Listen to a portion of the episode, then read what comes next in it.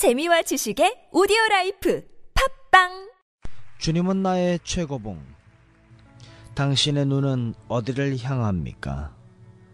시편 백이십삼 편 이 절 말씀. 상전의 손을 바라보는 종들의 눈같이, 여주인의 손을 바라보는 여종의 눈같이 우리의 눈이 여호와 우리 하나님을 바라보며 우리에게 은혜 베풀어 주시기를 기다리나이다.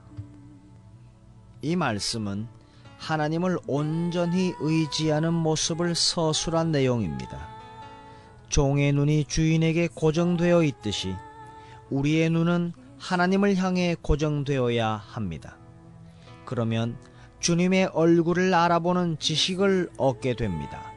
영적으로 쇠약해지는 현상은 우리가 우리의 눈을 들어 주를 보지 않을 때 시작됩니다.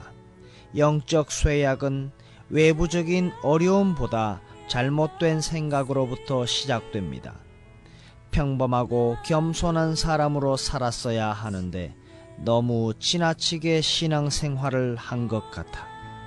너무 높은 곳에 서서 하나님처럼 되려고 했던 것 같아.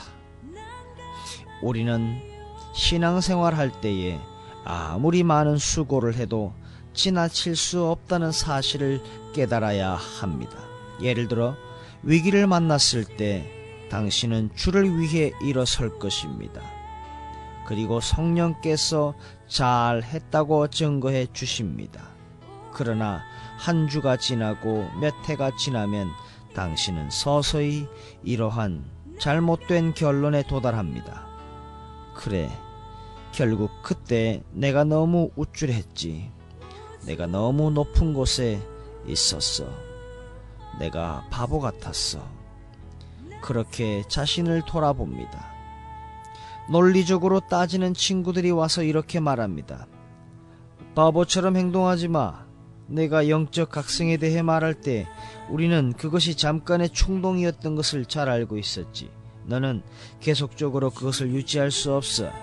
하나님도 내가 그렇게 힘든 신앙생활을 하는 것을 기대하지 않으실 거야. 그렇게 친구들이 말합니다. 그럴 때 당신은 이렇게 말합니다. 그래, 내가 너무 많은 것을 기대했던 것 같아.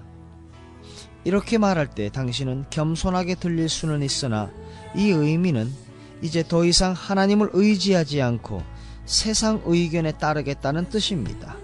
당신의 위험은 더 이상 하나님을 의지하지 않게 되면서 당신의 눈이 주를 향하지 않게 된다는 점입니다. 하나님께서 당신을 갑자기 멈추게 하실 때에야 비로소 당신은 자신이 얼마나 영적으로 빗나갔는가를 깨닫게 될 것입니다. 영적 쇠약이 발생할 때마다 즉각적으로 우리는 치유해야 합니다. 당신과 하나님 사이에 무엇인가 끼어들어왔다는 사실을 인식하시고, 그리고 당장 그 관계를 재조정해야 합니다. 늘 우리는 삶과 신앙생활 속에서 하나님을 향한 그 시각, 그 태도를 늘 인식하시며 겸허히 서서 깨어 경상하시기를 바랍니다. 하나님을 바라며 하나님의 은혜를 베풀어 주시기를 기다리며 온전히 하나님을 묵상하며 하나님으로 시작하고 하나님으로 끝을 맺을 수 있는 오늘 하루가 되십시다.